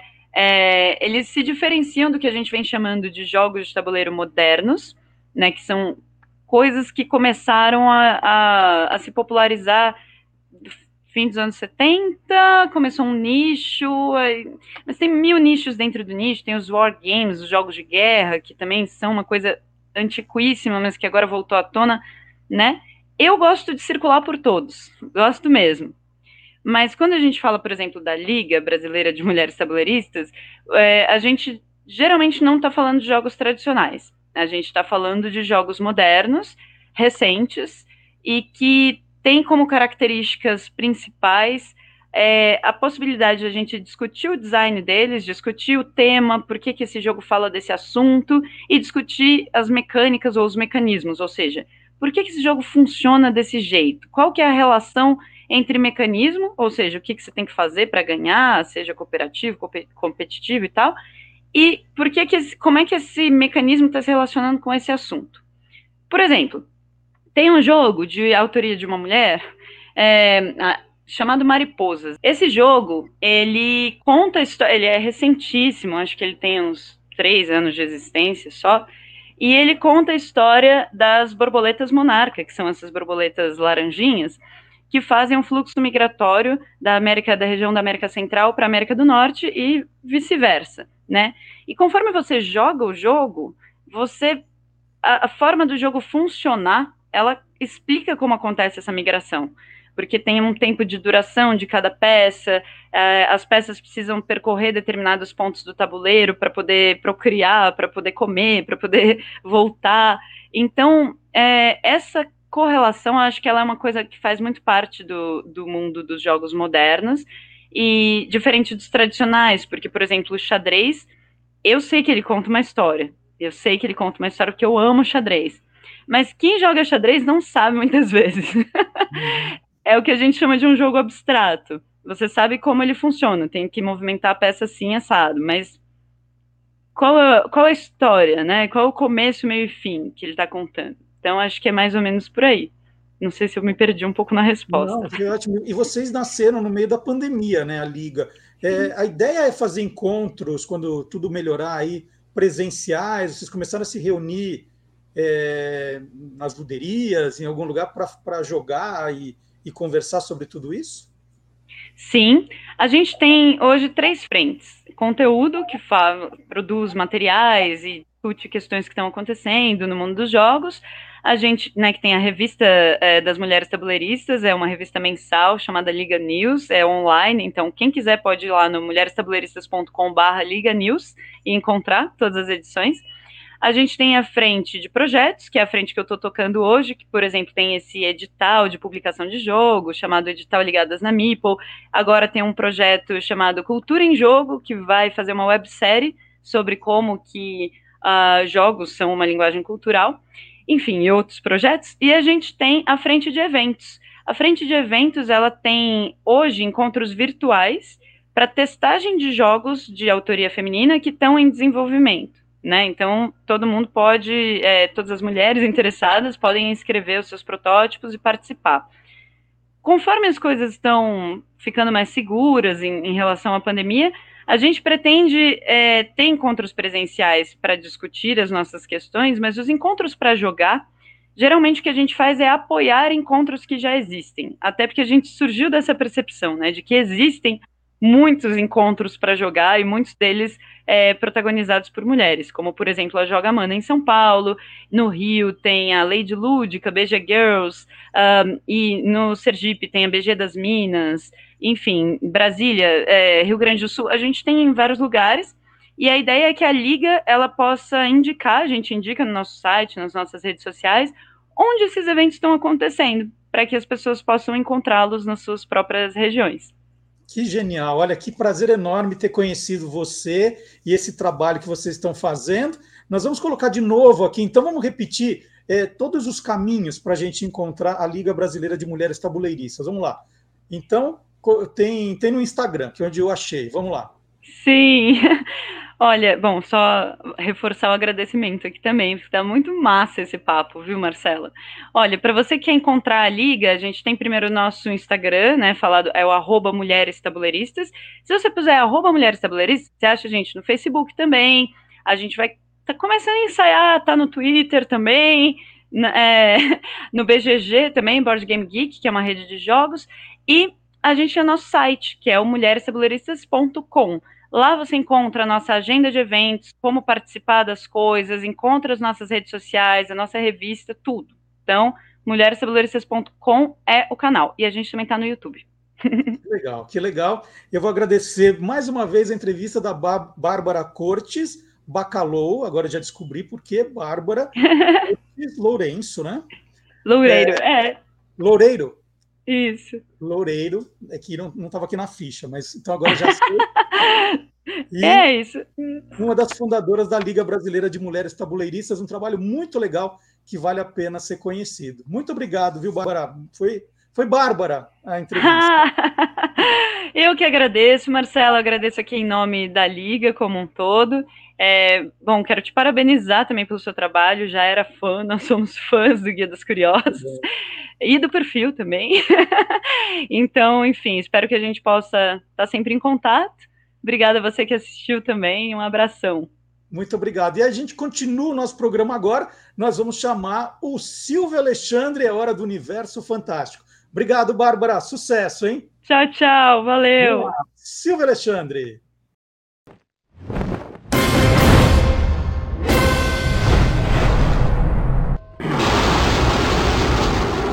Universo Fantástico. Uma amiga curiosa perguntou por que as mulheres das animações são desenhadas com quadris mais largos. Bom, geralmente é um recurso que os animadores usam para diferenciar mulheres adultas de figuras mais jovens. Os ombros são estreitos, as cinturas são apertadas e os quadris mais alargados, criando uma silhueta parecida com uma pera. Desde o início dos anos 2000, o termo tic tem sido usado para descrever uma pessoa, geralmente uma mulher, que tem traseiros grandes e quadris curvos. Estudos recentes indicam que as personagens femininas são retratadas com cinco tipos de corpos: triângulo invertido, pera, retângulo, ampulheta e oval. No tipo triângulo invertido, elas têm ombros largos, busto bonito e pernas finas. Visto de frente, os ombros são visivelmente mais largos que os quadris. No tipo pera, elas são finas na parte superior do corpo e redondas na parte inferior, com tendência à retenção de líquidos nas coxas e nádegas. No tipo retângulo, os quadris, a cintura e os ombros têm quase as mesmas medidas, ou seja, têm pouquíssima cintura possuem um corpo firme e bem tonificado. No tipo ampulheta, são curvilíneas na parte superior e inferior do corpo e possuem uma cintura fina. No tipo oval, a largura da cintura é maior que a dos ombros e a dos quadris. Tem o pescoço curto e largo, braços mais grossos, pernas mais finas do que o resto do corpo e seios fartos. Agora, nos filmes da Disney, mesmo com a inclusão de heroínas multiculturais como Jasmine e Mulan, não percebemos mudanças para tipos de corpos mais realistas. As princesas da Disney têm sempre o mesmo tipo de corpo: magro, com olhos grandes, nariz minúsculo e pescoço fino, além de mãos e pés pequenos. Nos últimos anos, a Disney se empenhou em criar personagens com características físicas e emocionais para mostrar as recentes mudanças sociais e as conquistas das mulheres. Moana, Mérida e Tiana representam essa mudança. Bom, ao questionar se as super-heroínas dos quadrinhos ainda poderiam ser tão poderosas com corpos mais realistas, a organização bulimia.com apresentou nossas personagens com seios e cinturas normais. Assim, podemos ver que a Mulher Maravilha, a Mulher Gato, a Era Venenosa, a Fênix, a Viúva Negra, a Tempestade, e a Psylocke continuam tão heróicas e lindas, mesmo com um pouco de peso extra em seus corpos. Informou Silvio Alexandre, descobrindo que as personagens femininas da Disney e da Pixar têm o mesmo tipo de rosto. Para o universo fantástico do Olá, Curiosos! E depois do Silvio Alexandre, é hora de convidar vocês para conhecerem outra página criada aqui pela equipe do Guia dos Curiosos. Né? Nós estamos também no Instagram, no Facebook, com a página São Paulo para Curiosos. Para quem gosta da cidade, quem mora e para quem visita a cidade, sempre um olhar curioso. Né? A gente não vai dar dica de hotel, de restaurante convencional, mas sempre mostrar coisas curiosas que estão sendo feitas pela cidade. Né? Essa semana, por exemplo, fui tomar um sorvete de cambuci. Eu acho que foi a segunda vez que eu tomei sorvete de cambuci na vida. Eu adorei, adorei. Então tem uma dica lá, onde tomar um sorvete de cambuci? Tá lá. É, eu não sei se, porque tinham me dito na sorveteria que era enquanto durar o estoque, eu não sei se ainda tem, mas tinha lá curiosidade. Então, todas as maluquices que eu encontro na cidade, maluquices que eu digo, coisas efetivamente curiosas, a gente leva para essa página que está nascendo. Né? Então é importante também que você curta, siga, compartilhe. Se você é de São Paulo, gosta das coisas de São Paulo. É um olhar curioso que eu e minha filha Beatriz fazemos aí da, da cidade. Então, tá dada a dica. Dica também, olha só, gente. Guia dos Curiosos, edição fora de série, caso você não tenha pensado nisso ainda, mas presente bacana para amigo secreto, presente de Natal bacana, né? é o primeiro, é o décimo volume da coleção. O primeiro todo colorido, o primeiro todo cheio de infográficos, muito ilustrado, com mapa, é, tem de tudo, bandeira, logomarcas, mas vocês vão curtir. Então está aqui o Guia dos Curiosos, edição fora de série, é o livro mais novo da coleção. E vou, vou dar a dica também, se você quiser entrar em contato com o programa, o jeito mais fácil é mandar um e-mail para a gente, que é o olacuriosos@guiadoscuriosos.com.br, um jeito bacana de você entrar em contato e de repente mandar uma imagem que você tem ou uma descoberta que você fez. Isso é importante também, né? essa interação. É... Você viu alguma coisa diferente na rua? E olha que a gente tem recebido umas coisas muito legais que a gente publica no, no Instagram de vez em quando, né? que não cabe no programa, mas para o Instagram é ótimo. Então pode mandar para esse e-mail. E mais aqueles avisos convencionais, né? Caso você é, seja um novo curioso entrando aqui no programa, que nós temos uma newsletter que conta para você tudo que vai rolar no programa do sábado e você recebe na sexta-feira às oito da noite.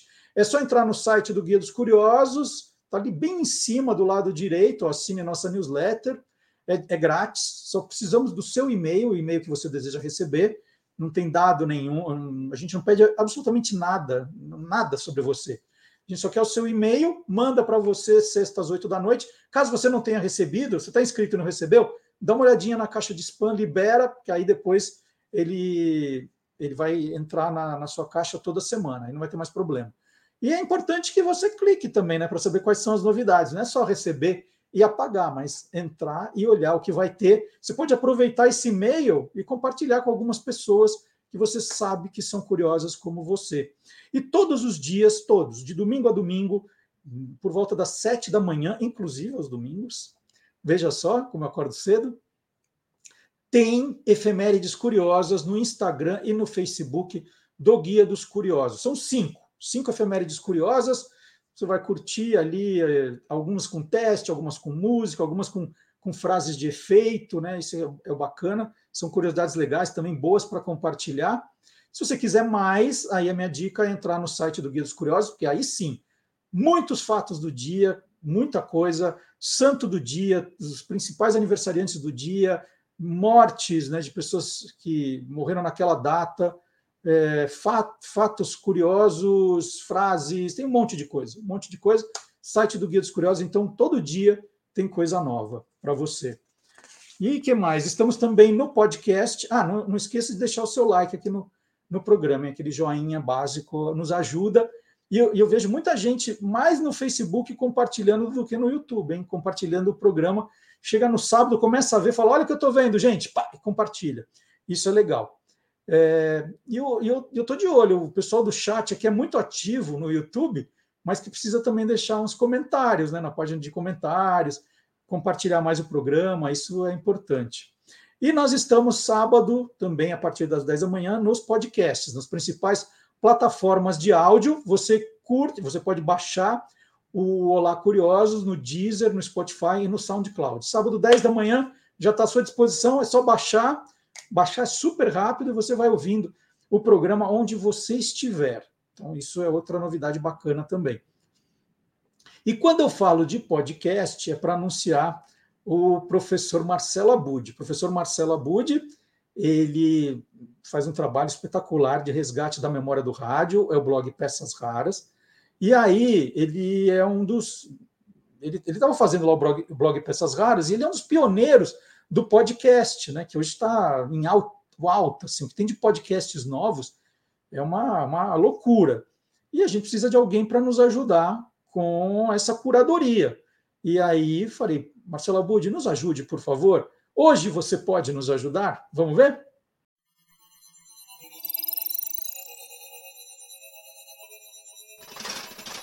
Hoje pode.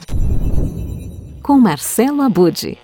Olá, Hoje eu vou atender ao pedido de alguém que está sempre ativo no chat do Olá Curiosos durante a transmissão pelo YouTube do canal Guia dos Curiosos. Eu estou falando do Paulo Aquino. Eu recuperei as mensagens do programa passado e vi que o Paulo tem interesse em podcasts sobre retro games. A partir daí, eu resolvi entrar no jogo e pesquisar. Esse desafio do Paulo Aquino resultou em cinco podcasts sobre retro games. O primeiro deles tem um nome bastante sugestivo: Bota Ficha. E o legal é que durante a conversa todo o papo é embalado por sons dos antigos joguinhos. O Botaficha tem um site que é o botaficha.com.br, onde você pode selecionar inclusive os conteúdos, os episódios, por assuntos, por temáticas que você esteja procurando. Por exemplo, existe o modo História entre as séries que já foram produzidas no Bota Ficha, um podcast bem legal para quem gosta de jogos de videogames antigos. Outra dica é o Retro Games Brasil Podcast. Aliás, o conteúdo em áudio criado pelos usuários do Fórum Retro Games Brasil está com episódio novo após alguns meses fora do ar. Como o nome sugere, o podcast é dedicado a jogos clássicos, mas a turma do Retro Games Brasil Podcast não deixa também de atualizar quem gosta de videogame, trazendo algumas novidades do que está rolando atualmente. A terceira dica é o Warpcast. A série é produzida de fã para fã pela turma que cria o conteúdo do Warp Zone. Dedicado principalmente a games, o podcast viaja pelas décadas de 80 e 90 e os criadores, eles convidam você para que coloque o Walkman, prepare a fita, mas use uma caneta Bic para rebobinar essa fita cassete e assim economizar a pilha. Tudo isso para relembrar dos bons tempos dos games e de outras referências dos anos 80 e 90 um podcast que, além de divertido, tem muita pesquisa envolvendo os games do passado. Nossa quarta dica de podcasts destinados a retro games é o 99 Vidas, Nostalgia e Videogames. Um dos mais antigos, tradicionais e bem-sucedidos podcasts neste assunto, ele foi criado em 2010 para relembrar as jogatinas nas locadoras revistas de videogames e os jogos mais clássicos do gênero. É desta forma que o 99 Vidas Nostalgia e Videogames compartilha essa paixão com todo mundo aí que foi criança ou jovem nos anos 80 e nos anos 90 e tem muita saudade dos antigos videogames. Após todos esses anos e edições, o 99 Vidas virou uma grande máquina do tempo de nostalgia e ele é dedicado aos videogames dos anos 80, 90 e 2000. Chegamos à quinta fase do desafio lançado pelo Paulo Aquino no chat do Olá Curiosos. E agora o destaque é o Jogo Velho Podcast. A ideia é abrir espaço para tratar de jogos, desenhos animados e filmes dos anos 80 e 90. Os episódios vão além dos aspectos técnicos e trazem ainda um contexto histórico para que, como os outros podcasts de retro games, seja permitida esta verdadeira viagem no tempo cinco podcasts que o Paulo Aquino e todo mundo que teve videogame nos anos 80 e 90 vão curtir de montão. E eu, que tive o meu Odyssey, que inclusive restaurei recentemente, adorei esse desafio lançado e conhecer esses títulos em podcast. Bom, semana que vem eu volto com mais novidades e nostalgias da Podosfera o incrível universo dos podcasts.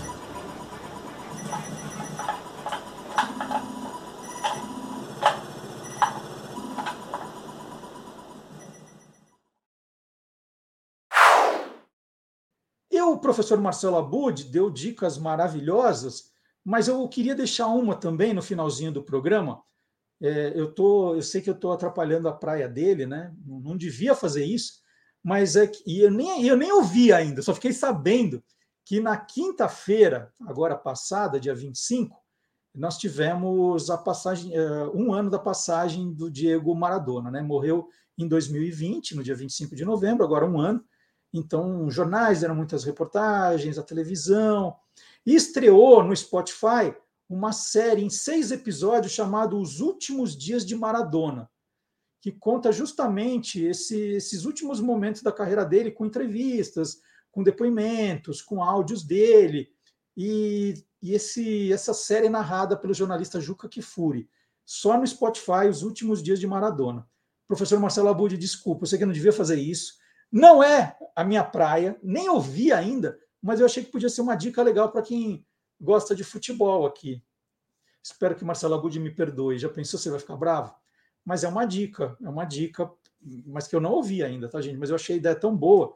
E como a gente gosta de falar dos fatos da semana, das efemérides, eu falei assim: ah, de repente vou, vou dar essa dica aqui também. Nós estamos chegando ao final do programa de hoje. Eu queria mais uma vez pedir a sua gentileza para dar um joinha no programa, é, é muito importante. Para você deixar um comentário, e não é no chat, gente, é na parte de comentários do, do programa. Isso vale, isso eu estou falando para o pessoal do YouTube, né? No Facebook, ali no no, no, comentário, né, naquele balãozinho de comentários, deixar uma mensagenzinha, marcar as pessoas que você acha que vão gostar do, do, do programa, do, da pegada, das pautas, isso é importante também. É, então, um joinha. É, quem não se inscreveu no canal no YouTube é importante também para crescer esse número de inscritos. Bem-vindos e bem-vindas a todas, a todos que estão aqui pela primeira vez. Espero que tenham curtido e que voltem, né? Isso é importante também. Lembrar que durante a semana nós publicamos. Hoje está o programa na íntegra, daqui a pouco ele está inteirinho publicado no canal do YouTube. Mas durante a semana nós dividimos o programa nos quadros, nas entrevistas. Então dá para você pegar só determinada parte para compartilhar, para rever. Né? Isso é, é bacana também. Então, falei demais. Né? Mas vocês já sabem que nós estamos nas principais redes sociais, dá para seguir lá para saber das novidades durante a semana. Dá para.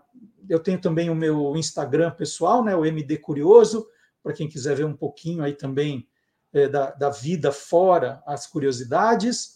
E que mais, gente? Chegando ao final do programa, agradecer todos e todas pela companhia. Espero que o final de semana seja ótimo. E nós vamos terminar com música como eu disse na abertura, é, eu acho que uma das minhas músicas de desenho animado preferidas, é uma das que eu mais gosto. Nós vamos terminar com DuckTales, Os Caçadores de Aventuras. A primeira série de animação, DuckTales, foi produzida entre 1987 e 1990. Foi exibida no Brasil pelo SBT. Teve um total de 100 episódios. Então, nós vamos ouvir DuckTales, os Caçadores de Aventuras, com a banda Beck e os Tiozão, que essa semana foram gravar na praia. Vocês viram? Vocês acompanham as redes sociais do Beck e os Tiozão? Estavam lá tudo na praia, né? Dizendo que estavam gravando um clipe, mas foram pegar é um mar mesmo, uma praia, uma areia, que eu, que eu sei, viu? Então, terminando o programa de hoje, muito obrigado. Semana que vem tem mais. Tchau, gente! Playback.